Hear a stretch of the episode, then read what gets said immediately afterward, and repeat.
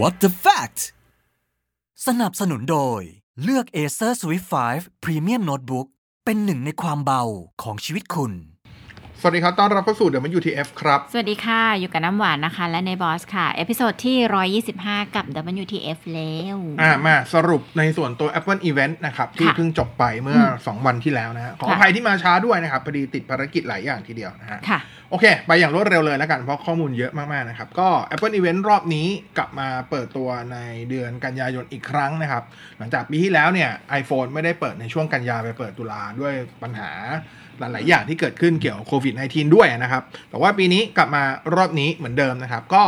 ก่อนงานมีข่าวลือสารพัดสารเพมากมายนะครับ ก็มีทั้งที่ตรงและไม่ตรงเดี๋ยวค่อยๆไล่กันไปนะค่ะอ่าสินค้าตัวแรกที่ Apple เปิดครับ ก็คือในส่วนตัว iPad นะ ก็เปิดทั้งหมด 2 รุ่นนะครับ ก็คือไอตัว iPad Gen 9 กับตัว iPad mini 6 นะครับ iPad Gen 9 ก็ปัจจุบันถือว่าเป็น iPad ที่ถูกที่สุดแล้วล่ะ ก็คือตัวต่อจากตัว iPad Gen 8 นะครับ ปัจจุบัน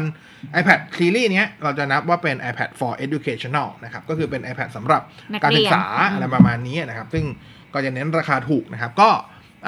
จริง ๆ ก่อนหน้านี้มีการลือว่าหน้าจอจะขยายใหญ่ขึ้นจาก 10.2 เป็น 10.5 แต่ว่าสุดท้ายก็ไม่ได้ใหญ่ขึ้นนะครับ ยังคงใช้บอดี้เดิมทุกอย่างเหมือนเดิมเลย หน้าจอไซส์เดิม 10.2 นิ้วเหมือนเดิม เหมือน iPad Gen 8 เลยนะครับ สิ่งที่อัปเกรดขึ้นมาจริง ๆ ก็หลักๆอยู่ 2 ส่วนนะครับ อย่างแรกก็จะมีเรื่องของตัวชิปขึ้นมาเป็น Apple A13 Bionic แล้วนะครับ แล้วก็ในส่วนตัวกล้องหน้าเป็น 12 ล้านพิกเซล ตัว FaceTime HD ของเขา ตัว 12 ล้านรอบนี้ที่อัปเกรดขึ้นมาก็สามารถทำให้ใช้ฟีเจอร์เหมือนพวกรุ่นใหญ่ ๆ ได้ก็คือฟีเจอร์ Center Stage นะครับอืมก็ใช้งานได้เรียบร้อยนะครับค่ะราคาขยับขึ้นนิดนึงด้วยนะครับ ปีที่แล้วเนี่ยอ่าตัว iPad Gen 8 ราคาไทยอยู่ที่ 19,000 บาท แต่ว่าปีนี้ iPad Gen 9 ก็แพงขึ้น 500 นะครับ อยู่ที่ 11,400 บาท แต่ว่าแพงขึ้น 500 แต่สิ่งที่ได้เพิ่มเติมก็คือในเรื่องของความจุ เพราะว่าที่ผ่านๆมาเนี่ย iPad ตัวถูกสุดเนี่ย ความจุจะเริ่มต้นที่ 32กิกะไบต์อืมแต่ว่าปีนี้อยู่ที่ 64กิกะไบต์นะครับ ก็คือจ่ายเพิ่ม 500 ได้ชิปแรงขึ้น ได้กล้องดีขึ้น ได้ฟีเจอร์กล้องที่มากขึ้น แล้วก็ได้ความจุที่เพิ่มขึ้นเป็นเท่าตัวด้วยนะครับ ก็น่าจะเหมาะกับยุคนี้ที่หลายคนจะหาอ่าแท็บเล็ตให้บุตรหลานเรียนออนไลน์อะไรเงี้ยอยู่กับบ้านใช้ Wi-Fi ไม่ต้องใช้ cellular ก็ได้อะไรเงี้ยนะครับ ก็จะเหมาะเพราะว่าได้ความจุเพิ่มขึ้นเป็น 64กิกมันเพียงพอแล้วล่ะ ก่อนอันนี้32กิกมันใช้คำว่าจำกัดจำเขี่ยมากๆนะครับ ตัวต่อจากตัว iPad Gen 9 ก็จะเป็น iPad mini 6 นะครับ iPad mini 6 รอบนี้ต้องใช้คำว่าเป็น all new iPad mini เลยนะครับ ก็ตามข่าวลือเป๊ะๆนะครับ เปลี่ยนมาใช้ดีไซน์เดียวกับตัว iPad Air อืม4แล้วนะครับ พอเปลี่ยนมาใช้ดีไซน์ของ iPad Air 4 หมายความว่าตัวพอร์ตก็ไม่ใช่ Lightning ละค่ะจะเป็นพอร์ต USB Type C นะครับ ตัว Apple Pencil ไม่ได้ใช้ร่วมกับ Apple Pencil รุ่นแรกที่ต้องเสียบ ตัวพอร์ต Lightning เสียบตรงด้านล่างอีกแล้วนะครับ คราวนี้เป็นแม่เหล็กอ่าเป็นแม่เหล็กด้านข้างเครื่องแล้วก็คือเป็น Apple Pencil รุ่นที่ 2 แล้วนะครับdimension ตัวเครื่องเนี่ย ถึงแม้ดีไซน์จะเปลี่ยนไปแต่ว่า dimension ตัวเครื่องกว้างคูณยาวอะไรแบบเนี้ยมันก็ไซส์ประมาณเดิมกับของ iPad mini 5 นี่แหละนะครับ แต่ว่าพอมันใช้ดีไซน์ของตัว iPad Air มาใช้เนี่ย สิ่งที่เกิดขึ้นก็คือตัว Touch ID จากที่เคยเป็นปุ่มกลมๆ อยู่ด้านล่างก็จะถูกย้ายไปไว้ด้านบนนะครับ เหมือนปุ่ม power เหมือน iPad Air 4เลยนะครับทำให้ตัวขอบตัวเครื่องเนี่ยมันบางลงทำให้ขนาดหน้าจอของ iPad mini 6 ใหญ่ขึ้นนะครับ iPad mini ที่ผ่านมาเนี่ยหน้าจออยู่ที่ไซส์ 7.9 นิ้วนะครับ แต่ว่าใน iPad mini 6 ที่เพิ่งเปิดตัวไปหน้าจออยู่ที่ 8.3 นิ้วนะครับ แน่นอนกล้องหน้าอัปเกรดขึ้นมาเป็น 12 ล้านตัว FaceTime HD เนาะ สามารถใช้งานในส่วนตัว Center Stage ได้เหมือนกัน ที่สำคัญคือชิปที่เขาใช้ครับ ในตัวอ่า iPad mini อืม6เป็นตัว Apple A15 Bionic ตัวใหม่ล่าสุดเลย ที่เปิดพร้อมกับตัว iPhone 13 ปีนี้เลยนะครับ หมายความว่ามันแซงหน้า iPad Air 4 อีกนะ iPad Air 4 ยังใช้ตัว A14 Bionic ค่ะกล้องหน้าของตัว iPad Air 4 เนี่ย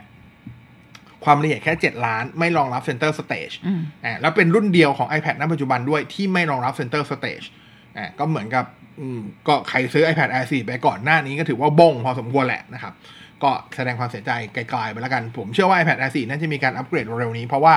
ด้วยความที่มันไม่มี Center Stage นะครับ กล้องหน้ายังคงเป็น 7 ล้านหน้า ถือว่าเป็นจุดด้อยที่สุดของมันแล้วล่ะ แล้วก็เป็นจุดด้อยของตระกูลด้วยนะครับ ก็ปล่อยว่ากันนะ iPad mini 6 เนี่ยต้องบอกว่าราคาขยับขึ้นค่อนข้างเยอะนะครับ เพราะว่า iPad mini 5 ปีแล้วเนี่ยราคาตัวเริ่มต้นเขาเนี่ยจะอยู่ 64กิก Wi-Fi เขาเริ่มต้นที่ 13,900 แต่ว่าปีนี้เริ่มต้นที่ 17,900 เพิ่มขึ้น 4,000 นะครับ แล้วก็มีการอัปเกรดในส่วนตัว cellular ด้วยนะครับ cellular ปีที่แล้วเนี่ยหรือรุ่นก่อนเนี่ยมันจะเป็นตัวที่เป็น 4G LTE นะ แต่ว่าปีนี้ด้วยความที่เป็น A15 Bionic เพราะฉะนั้นตัวรุ่น cellular คุณจะได้เป็น 5G ด้วยนะครับอืมอ่าก็ประมาณนี้ค่ะส่วนความจุก็มีให้เลือก 2 ความจุเหมือนเดิม64กิก กับ 256กิกะไบต์นะครับ ในส่วนตัว iPad mini แต่ว่า iPad mini 6 บอกไว้ก่อนอย่างหนึ่งที่ควรรู้ก็คือว่า มันจะไม่มีตัวที่เป็นอ่าเคสคีย์บอร์ดอืมเหมือนกับรุ่นอื่นๆ ไอ้พวกที่เป็น smart keyboard จะไม่มีอืมนะครับอืมเพราะว่าอ่าจริง ๆ ด้วยความที่หน้าจอมันเล็กแหละ ผมเข้าใจว่า Apple น่าต้องการแยก category ของ iPad ออกมาในการใช้งาน เพราะว่าจริงๆราคามันก็ใกล้กับ iPad Air 4 เนาะอ่า ถ้าฟังก์ชันอะไรสักอย่างหนึ่งที่มันจะขาดหายไป แล้วคุณต้องขยับไปซื้อรุ่นที่ใหญ่กว่า ไม่ว่าจะเป็น iPad Air 4 หรือ iPad Pro 11 นิ้ว 12 นิ้วอะไรก็ตามเนี่ย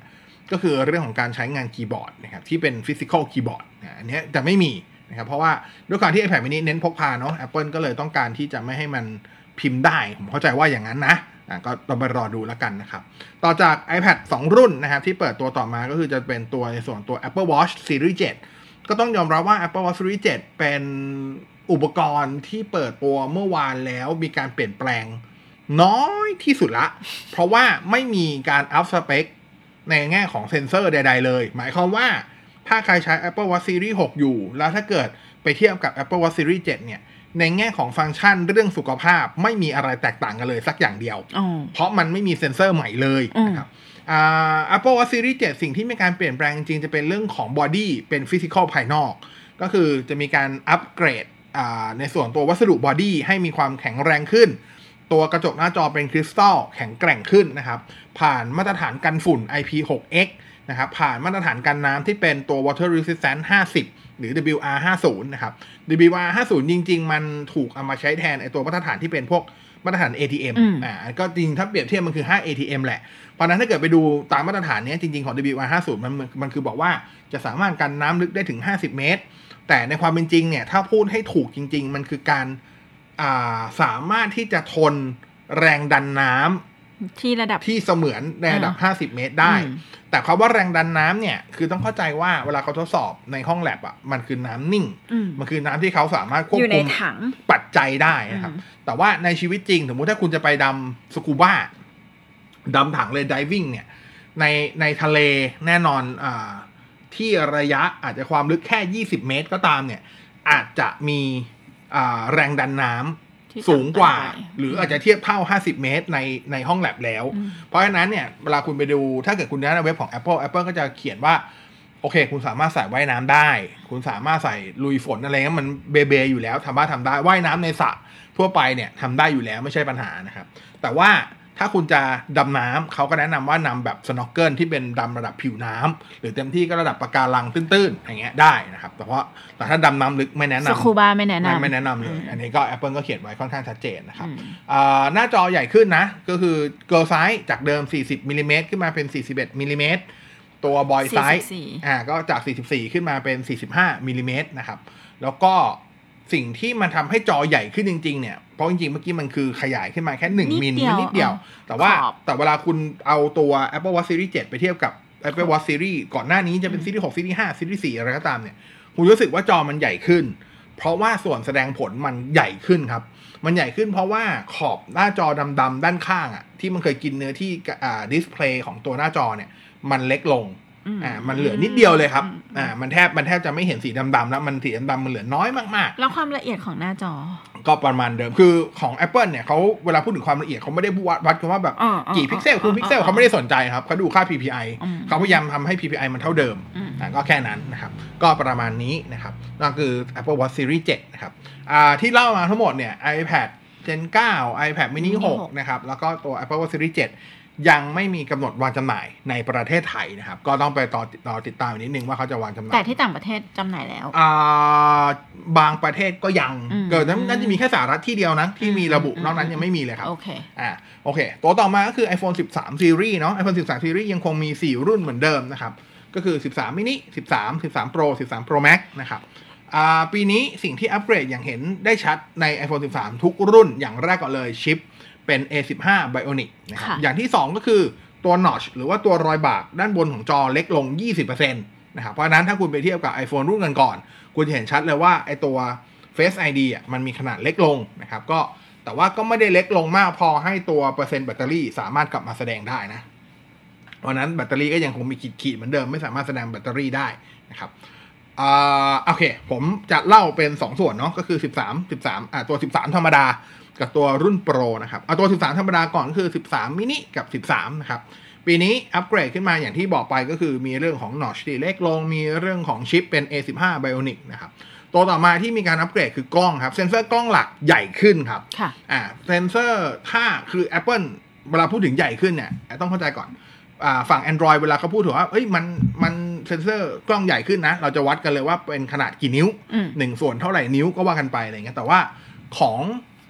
Apple iOS อ่าอ่า Apple Apple เขาจะไม่ได้มาบอกเป็นตัวเลขกี่นิ้ว แต่เขาบอกเป็นจำนวน pixel size ก็คือจะเป็นค่าของไมครอนนะครับ ปีที่แล้วเนี่ย iPhone 12 ตัวเซนเซอร์หลัก 12 ล้านพิกเซลเขามีขนาดอยู่ที่ 1.4 ไมครอน pixel size นะครับ ปีนี้ใหญ่ขึ้นเป็น 1.7 ไมครอนนะครับ ก็ลองไปเทียบดูนะครับ ว่ามันน่าจะประมาณเท่าไหร่ใหญ่ขึ้นแน่ๆนะครับแต่ว่าค่า f ค่าอะไรเหมือนเดิมนะรูรับแสงยังเท่าเดิมอยู่นะครับซึ่งนั่นคือเหตุผลว่าทำไม Apple เคลมว่ามันสามารถถ่ายภาพในที่แสงน้อยหรือที่มืดได้ดีขึ้น เพราะว่าเพเซราะเซนเซอร์มันใหญ่ขึ้นใหญ่ขึ้น เมื่อเซนเซอร์ใหญ่ขึ้น pixel size ใหญ่ขึ้นก็รับแสงได้มากขึ้นเป็นปกตินะครับเลนส์ ultra wide เหมือนเดิมไม่มีอะไรเปลี่ยนอะเลนส์หลักลืมพูดไปอย่างหนึ่งที่ปีนี้เขาใส่มาก็คือ เขาใส่ตัวที่เป็น sensor shift ระบบการสั่น sensor shift มาให้ ซึ่ง sensor shift เนี่ยปีที่แล้วมีเฉพาะใน 12 Pro Max เท่านั้น แต่ปีเนี้ยเขาใส่มาใน iPhone 13 ทุกรุ่นเลย ทั้งนะครับสี่รุ่นเลยอ่าคือหลายคนคุ้นเคยกับระบบการสั่นที่เป็นระบบที่เรียกว่าอ่า Optic Image Synchronization นะครับอืมก็คือ OIS OIS อ่าหรืออ่าจะเป็น EIS EIS นี่เป็น Electronic นะครับค่ะอ่า OIS เนี่ยมันคือการใส่ชุดมอเตอร์การสั่นไว้ที่ไว้ที่ตัวชุดเลนส์อืมแต่เป็นชุดเลนส์5ชุด 4 ชุดไม่รู้ เอามัดรวมกันนะแล้วก็ใส่มอเตอร์การสั่นมาให้ที่ตัวชุดเลนส์นั้นนะครับ แต่ว่าการสั่นแบบ sensor shift มันคือการใส่ชุดการสั่นเนี่ยไว้ที่ตัวเซนเซอร์นะครับอ่าแน่นอนข้อดีมันคือทำให้เกิดเยลลี่อ่าที่เป็นแบบพวก jelly effect อะไรเงี้ยได้น้อยลงอืมนะครับ แต่ว่า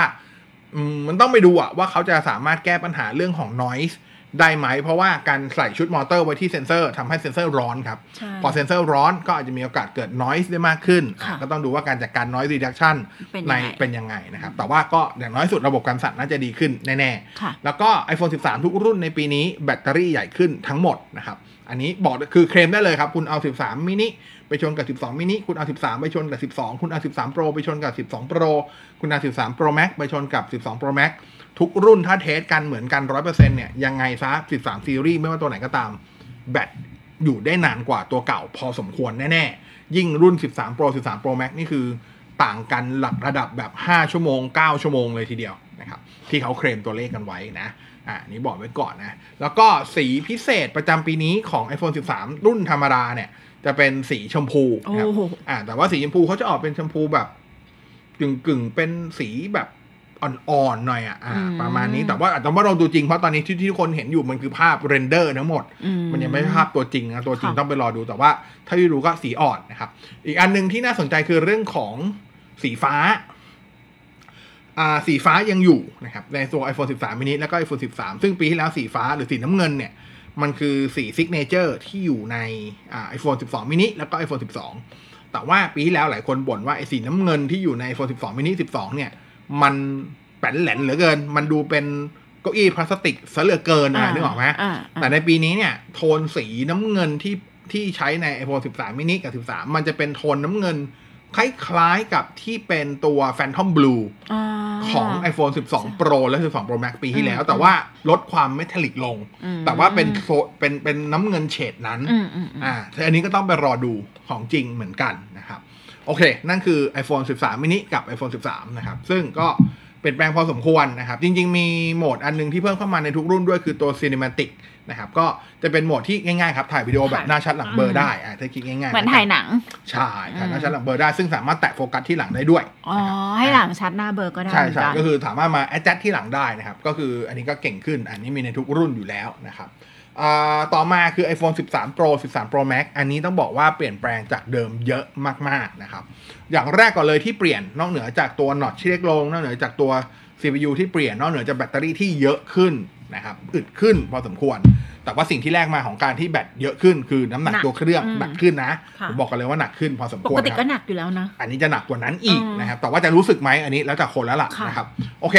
อันหนึงอย่างแรกที่เปลี่ยนแปลงแล้วก็น่าจะเป็นที่หลายคนรอคอยด้วยนะครับ ก็คือเรื่องของตัว refresh rate อ่าตัว refresh rate ของหน้าจอนะครับ120ตัว iPhone ใช่ตัว iPhone 13 Pro 13 Pro Max รอบนี้มากับพร้อมจอที่เป็นโปรโมชั่นค่ะ120เฮิร์ตซ์นะครับอืมก็คือง่ายๆ refresh rate แบบ 120เฮิร์ตซ์แล้วไม่ได้ 120เฮิร์ตซ์ธรรมดา เป็นแบบ adaptive ด้วย ก็คือในการทำงานจริงเนี่ย ตัว refresh rate จะปรับเปลี่ยนไปตลอดขึ้นอยู่กับ คอนเทนต์ที่อยู่บนหน้าจออมเช่น ถ้าคุณอ่า scroll เล่นเกมเร็วๆอ่าอะสมมติถ้าคุณ scroll เร็วๆอะไรเงี้ยครับเลื่อนเลื่อน feed เร็วๆอย่างเงี้ยอืมก็จะเป็น 120เฮิร์ตซ์อืมแต่ถ้าเกิดคุณหยุดดู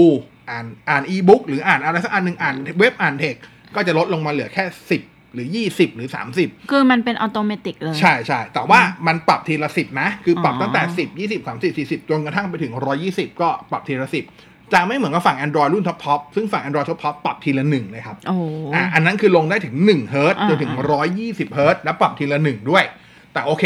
ไอ้ปรับทีละสิบไม่ได้แย่นะ คือดีกว่าสมัยก่อนเยอะครับอืมเพราะว่าไอ้ระบบที่เป็น adaptive refresh rate ในมือถือลูกแรกๆสักประมาณปีที่แล้ว 2 ปีที่แล้วเนี่ย มันจะปรับทีละ 30อืมเช่นสมมติว่าเขาบอกว่าจอหรือปรับทีละสิบห้าเช่นสมมติว่าจอเก้าสิบเฮิร์ตซ์มันก็วิ่งแค่หกสิบกับเก้าสิบ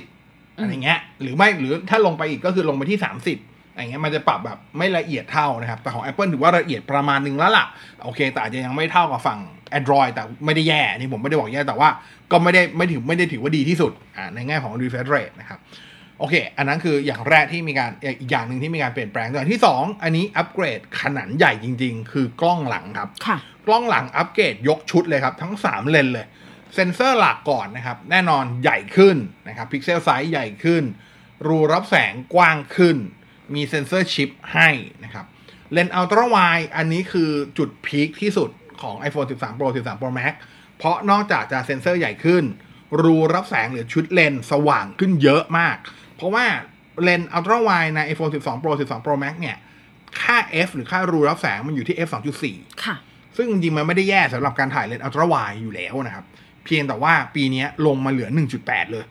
หายไปประมาณสัก 1.5 stop ได้โดยประมาณนะครับถือว่าเยอะมากในแง่ของการถ่ายภาพ แล้วเท่านั้นไม่พอเซนเซอร์ใหญ่ขึ้น เลนส์สว่างมากขึ้น ยังใส่ระบบ auto focus ในเลนส์ ultra wide มาให้แล้วด้วยนะครับถามว่าใส่มาแล้วมีผลอะไร มันทำให้คุณถ่าย macro ครับ ถ่าย close up ระยะใกล้ได้ด้วยเลนส์ ultra wide ครับ เพราะมันมี auto focus หลักการแบบเนี้ยจริง ๆ แล้วไม่ใช่เรื่องใหม่อ่า แบรนด์ที่ถือว่าอยู่ถูกยกว่าเป็นอันดับหนึ่งในวงการถ่ายภาพมือถือ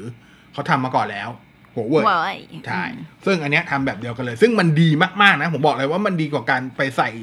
ชุดเลนส์มาโครแยกที่ Android ปัจจุบันทำซึ่งอันนั้นมันแย่มากครับอืมแต่อันเนี้ยคือดีมาก ผมบอกเลยว่ามันดีมาก ๆ แน่ ๆ นะครับค่ะอ่าแล้วก็ต้องบอกว่ามันใช้งานได้ทั้งในส่วนของการถ่ายภาพนิ่งและวิดีโอด้วย นะครับอ่านี่คือใส่มาให้ แล้วก็สายมาโครเข้าใกล้วัตถุได้ใกล้สุดเนี่ยสองเซนติเมตรโอ้ก็ถือว่าใกล้ทีเดียวแต่ค่ะไม่แต่ต้องบอกว่าในชีวิตจริงถ้าเกิดใครเคยเล่นกล้องมาก่อนเนี่ยไอ้พวกกล้องกล้องคอมแพคเมื่อก่อนจะชอบเคลมว่าเข้าใกล้ได้หนึ่งเซนเลยนะแต่ในความเป็นจริงอะคุณเข้าใกล้ขนาดนั้นไม่ได้หรอกครับ เพราะว่าพอมุดเข้าสองเซนคุณลองคิดว่าสองเซนอะตัวตัวกล้องตัวมือถือของ iPhone 13 Pro 13 Pro Max มันจะบังแสงทั้งหมด จนทำให้เราถ่ายไอ้วัตถุเล็ก ๆ นั้นอะไม่ได้อืมเพียงแต่ว่ามันเป็นการอืมเคลมในแง่ของระยะโฟกัสเฉยๆค่ะแค่นั้นนะครับ ใช้งานจริงแล้วก็อยู่สักประมาณ 5 เซน6 เซนผมว่าได้แค่นี้ก็ happy สุดๆแต่ว่าล้ถ้าเกิดอยู่ใน condition ที่จัดไฟเหมือนสโอ้ตูโหดิโอก็ต้องมันยากอยู่อะคือต้องจัดไฟจริงๆอะเออต้องจัดไฟจริงๆเพราะมันต้องมันมีเพราะว่ามันเงาคือไฟบังไฟมันต้องเรียกว่าหลบหลบไอตัวใช่กล้องไม่ให้มันเกิดเงาให้ได้ ซึ่งมันเออยากมากในค่ะในโอเค ถ้าเกิดการจัดไฟในสตูอาจจะทำได้ แต่ว่าในแง่ของแสงธรรมชาติ ยากมากโคตรยากครับอืมโคตรยากเลยใช้คำว่าโคตรยากเลยครับ หมุนยังไงหมุนยากแล้วมากหมุนใช่อีกใช่เต่อให้เป็นพระอาทิตย์อยู่กลางหัวก็ตาม ก็ยากอยู่ดีอะก็ยากอยู่ดี อันนี้ค่ะเตือนไว้ก่อนแต่ว่าโอเค อย่าไปซีเรียสแต่โคยผมเชื่อผมเชื่อว่าถ้าใครมาก็หลายคนน่าน่าจะคงไปลองแหละสองเซนไม่ได้ยังไงอะไรเงี้ยแต่ว่าระยะหวังผลกันยิง หรือระยะทำการยิงก็ห้าเซนหกเซนก็โอเคแล้วนะครับอ่าแล้วก็เลนส์ tele รอบนี้ก็ปรับอีกนะครับอ่า ปรับคือปีที่แล้วเนี่ย iPhone 12 Pro จะเป็นเลนส์ optical zoom แบบ 2 เท่าค่ะพอเป็น 12 Pro Max จะเป็น optical zoom 2.5 เท่า ปีนี้ใน iPhone 13 Pro 13 Pro Max เลนส์ tele หรือเลนส์ซูมเนี่ย เป็น optical zoom แบบ 3 เท่าเลยครับ เหนือกว่า 12 Pro Max ปีที่แล้วอีกนะครับ ถ้าวัดเป็นระยะระยะเลนส์เนี่ยก็คือ 77มิลลิเมตรค่ะ77 มม เมื่อเทียบกับฟิล์ม 35 นะครับ ก็ถือว่าเป็นระยะที่ดี ถ่าย portrait น่าจะดีทีเดียวนะครับ แล้วก็สิ่งที่พิเศษใส่ไข่เพิ่มเข้ามาใน iPhone 13 Pro 13 Pro Max ก็คือการถ่ายวิดีโอแบบที่เป็น ProRes อืมนะครับอ่า ProRes คืออะไรอีก ProRes ง่ายๆครับ เหมือนการถ่าย raw ไฟล์อ่าคือ raw ไฟล์เนี่ยมันคือการถ่ายภาพไฟล์ดิบ เก็บ Data ทั้งหมดแบบของภาพนิ่งอืมอ่าอืม ProRes มันคือรูปแบบบีบอัดแบบหนึ่งที่เป็นเหมือน raw ไฟล์ของวิดีโอค่ะเหมือนพวก H-log เหมือน S-log ประมาณนั้นอืมเพราะฉะนั้นไฟล์มันจะมีขนาดใหญ่มาก เพราะว่าในตัวไฟล์ที่ถ่ายมาเป็น ProRes เนี่ย มันเก็บทุกอย่าง มันเก็บข้อมูลทุกอย่างเลยครับอืมเก็บ Metadata ของทุกอันซึ่งมันจะมีไฟล์ขนาดใหญ่มากค่ะนั่นก็เลยเป็นเหตุผลว่าอ๋อถ้าคุณซื้อ iPhone 13 Pro ค่ะกับ 13 Pro Pro Max Max ที่รุ่นความจุ 128 g b ซึ่งเป็นตัวเริ่มต้นเนี่ย คุณไม่พอจะถ่าย ProRes ได้แค่ความละเอียดสูงสุดแค่ Full HD อืมที่ 30 เฟรมอืมแต่ถ้าเกิดคุณซื้อรุ่นที่ความจุสูงกว่า 128 คือ 256 512 และปีนี้ iPhone 13 Pro 13 Pro Max มีรุ่น1เทราไบต์ใช่เพิ่มเข้ามาใช่ด้วยนะครับค่ะถ้าคุณซื้อ 3 ความจุหลังเนี้ยค่ะคุณจะถ่ายได้ที่ 4K อ๋อ30 เฟรม เฉพาะในโหมด ProRes นะอ่าอ่าแต่ถ้าโหมดวิดีโอปกติทุกตัวก็ถ่ายได้หมด 4K ได้อยู่แล้วไม่ใช่ปัญหาอ๋อแต่ว่าถ้า ProRes คือ ProRes มันใหญ่มากจริงค่ะๆครับ หมายความว่าเขาเขาเขากะไว้ประมาณว่าถ้าคุณถ่ายถ่ายต่อเนื่องกันระยะประมาณสัก15 นาที 20 นาทีเนี่ย120 กิกอาจจะเต็มได้ ตอนหรือแรใกล้กอะเคียงจะเต็มเลยตอนแรกพอเห็นสเปคว่ามีความจุให้เลือกถึงหนึ่งเทอร์อ่าเทอร์ละไบต์ก็แบบเอาไปถ่ายอะไรอะวะเนี่ยแหละถ่ายเพื่อสิ่งนี้แหละอ่าเพื่อ ProRes นี่แหละค่ะหลักๆเลยครับ เพราะอืม ProRes จะใหญ่มากจริง ๆ ไฟล์มันจะใหญ่แบบใหญ่เวอร์เลยครับอ่าเพราะว่ามันเก็บ Metadata ของวิดีโอทั้งหมด คุณสามารถมาปรับ ไม่กูปรับ ISO ปรับ white balance ปรับได้ทุกโฟอย่างกัสปรับอืมด้วยทุกอย่างเหมือนคุณถ่ายภาพนิ่งด้วยภาพ raw ไฟล์ raw แบบใดแบบนั้น อันนี้เป็นแบบของวิดีโอเขา เพราะฉะนั้นก็เต็มเหนียวมากๆ ก็คือไฟล์ดิบดิบใช่ นี่คือสิ่งที่พิเศษเพิ่มเข้ามาในส่วนของตัว 13 Pro 13 Pro Max ทีนี้ก็อาจจะได้เห็นคอนเทนต์ที่ถ่ายทำด้วย iPhone 13 Pro Max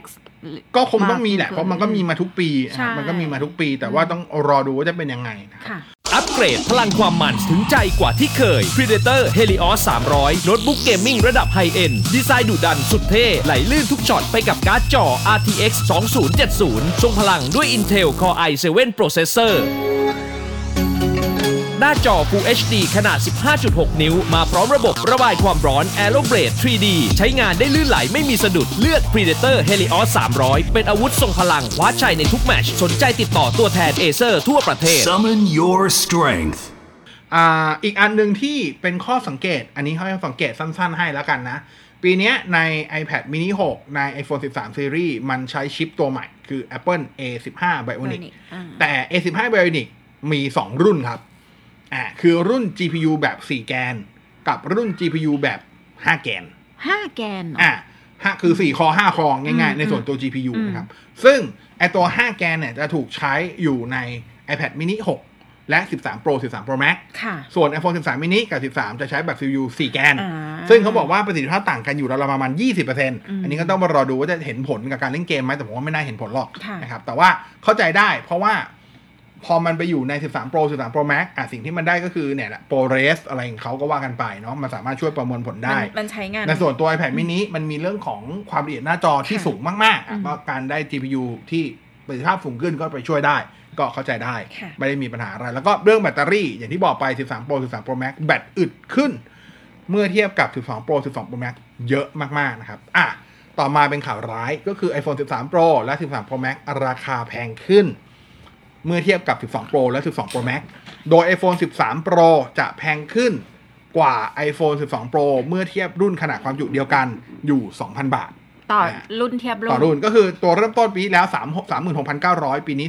38,900 นะครับ ส่วนส่วน iPhone 13 Pro Max นะครับแพงขึ้น 3,000 บาท เมื่อเทียบกับ 12 Pro Max ที่ขนาดความจุเท่ากัน ส่วนตัวแพงสุดก็คือหนึ่ง12อ่า terabyte 10อ่า13 Pro Max 1เทราไบต์ราคาอยู่ประมาณ60,000กว่าบาทอืมอ่าก็อันนี้คือแพงสุดละนะครับ นั่นคือทั้งหมดอ่า iPhone 13 Series ทุกตัว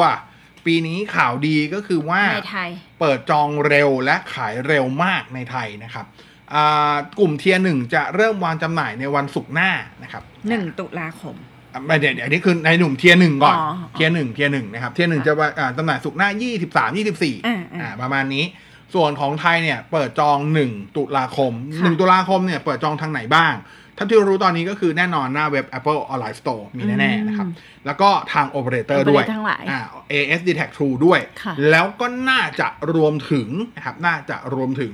บรรดาที่เป็น dealer ด้วยอ่า นะประมาณ dealer พวก BaNANA IT อ๋อพวก Copperwired พวกนะครับอ่าหลายคนนึกไม่ออกอีกว่าคืออะไรอ่า Copperwired ก็ถือเป็น dealer โอเคทั้งหมดนะครับอ่าอ่าประมาณนี้ค่ะก็น่าจะเปิดจองหมด แล้วก็รับเครื่องกัน 8 ตุลาคม พร้อมกันเลยเหรอถือว่าเร็วมากๆครับอ๋อเพราะว่าทุกทีเนี่ย Apple เปิดตัวถ้าเป็นเปิดตัวช่วงเนี้ยกว่าจะขายในไทยปกติจะเป็นช่วงปลายปลายเดือนตุลาเลยใช่ก็คือห่างกันประมาณสักหกสัปดาห์ค่ะรอบนี้เนี่ยแค่2อถึงสสัปดาห์เท่านั้นอ่าถ้าถ้าให้เปรียบเป็น tier ปีนี้ของไทยน่าจะอยู่ประมาณ tier สองมหรือ หรือกึ่งกึ่งๆแบบหลุดไปแบบระหว่าง tier สอง tier สามประมาณนี้อืมอืมต้องต้องมารอดูว่า tier สองเขาจะประกาศเมื่อไหร่ แต่ถ้าเกิดประกาศพร้อมไทยคือไทย tier สองแน่อืมๆอ่าแต่ไม่ไม่ไม่หลุดไม่ไม่ไม่หลุดเกิน tier สามเหมือนกันถือว่าเร็วขึ้น ก็ค่อนข้างสมใจกับหลายคนที่บอกว่าโหเปิด Apple Store ในไทยทั้งสองสาขาไทยก็ควรจะขยับ tier ขึ้นมาได้แล้วมั้งอ่าอะไรประมาณนี้อ่าอ่านะครับก็ สมใจไปนะ ส่วนคำถามว่าอ่าแน่นอน พอมีรุ่นใหม่เปิดรุ่นเก่าก็ต้องมีการปรับลดราคาลดราคาอะไรก็ว่ากันไปนะครับ iPhone 12 Series รุ่นที่ได้ไปต่อคือ 12 mini กับ 12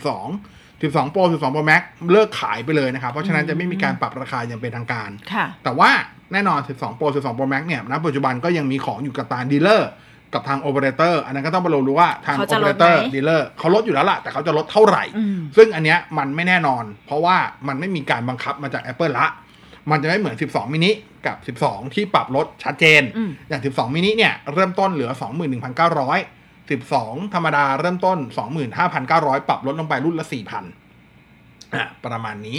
แต่คุณถามบอว่าสมีข้อมูลอันนี้ไหมที่แบบเครื่องเก่าไปเทิร์นของ Apple เลยอะ อะอันนั้นก็ไปดูในหน้าเว็บ Apple ได้ครับอืมอะเขาแต่จะว่าบอกว่าจะจะบอกทุมูกลอย่าค่างสูงสุดที่เทิร์นใช่ได้ใช่เท่าไหร่ใช่แต่ก็บอกเลยว่าเละเทะครับอะ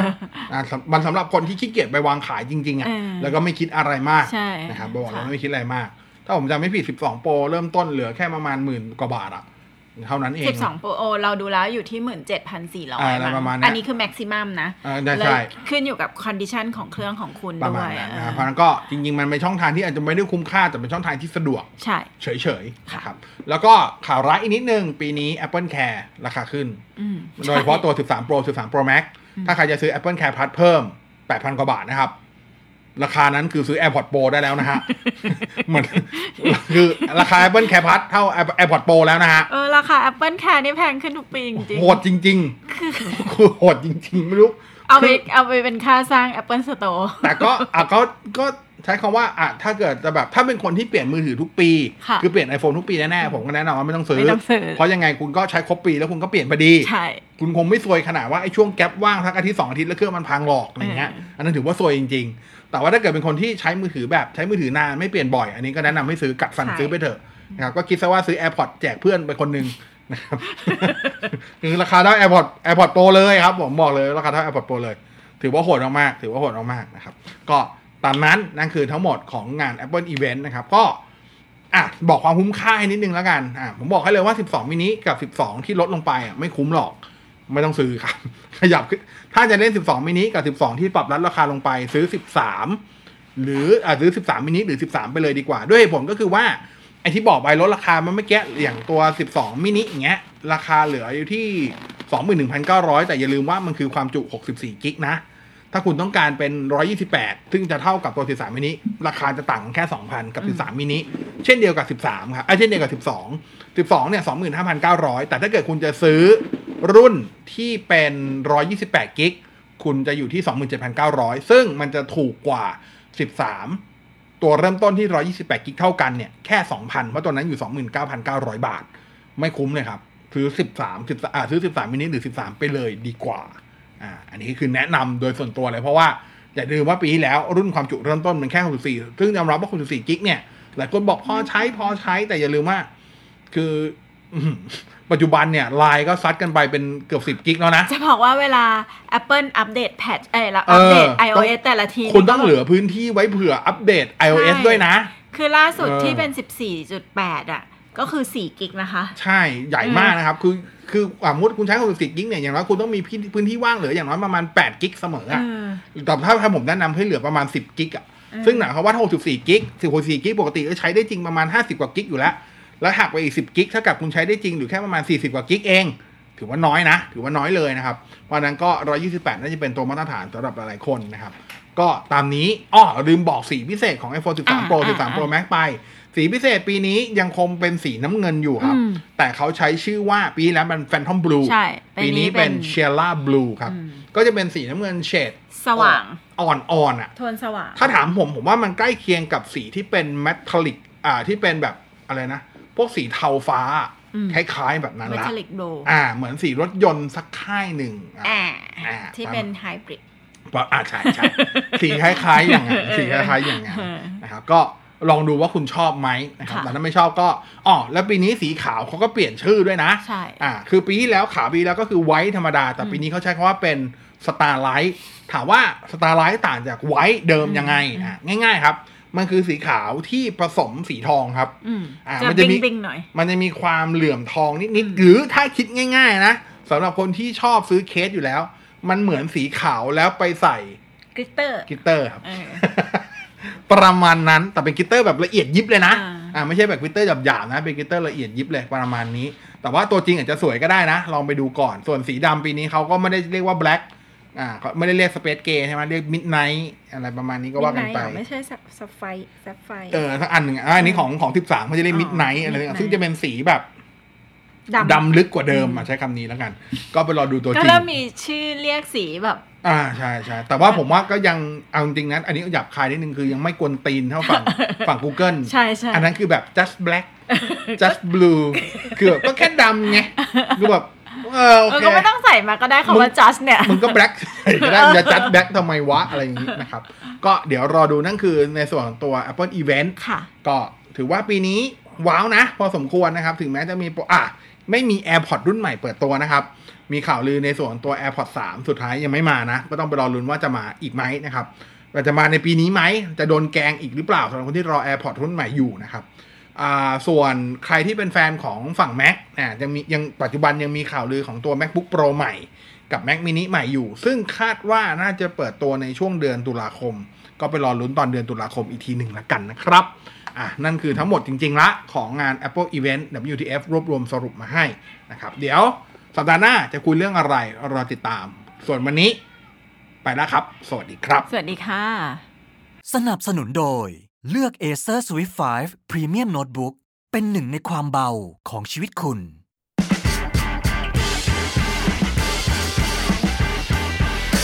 What the fact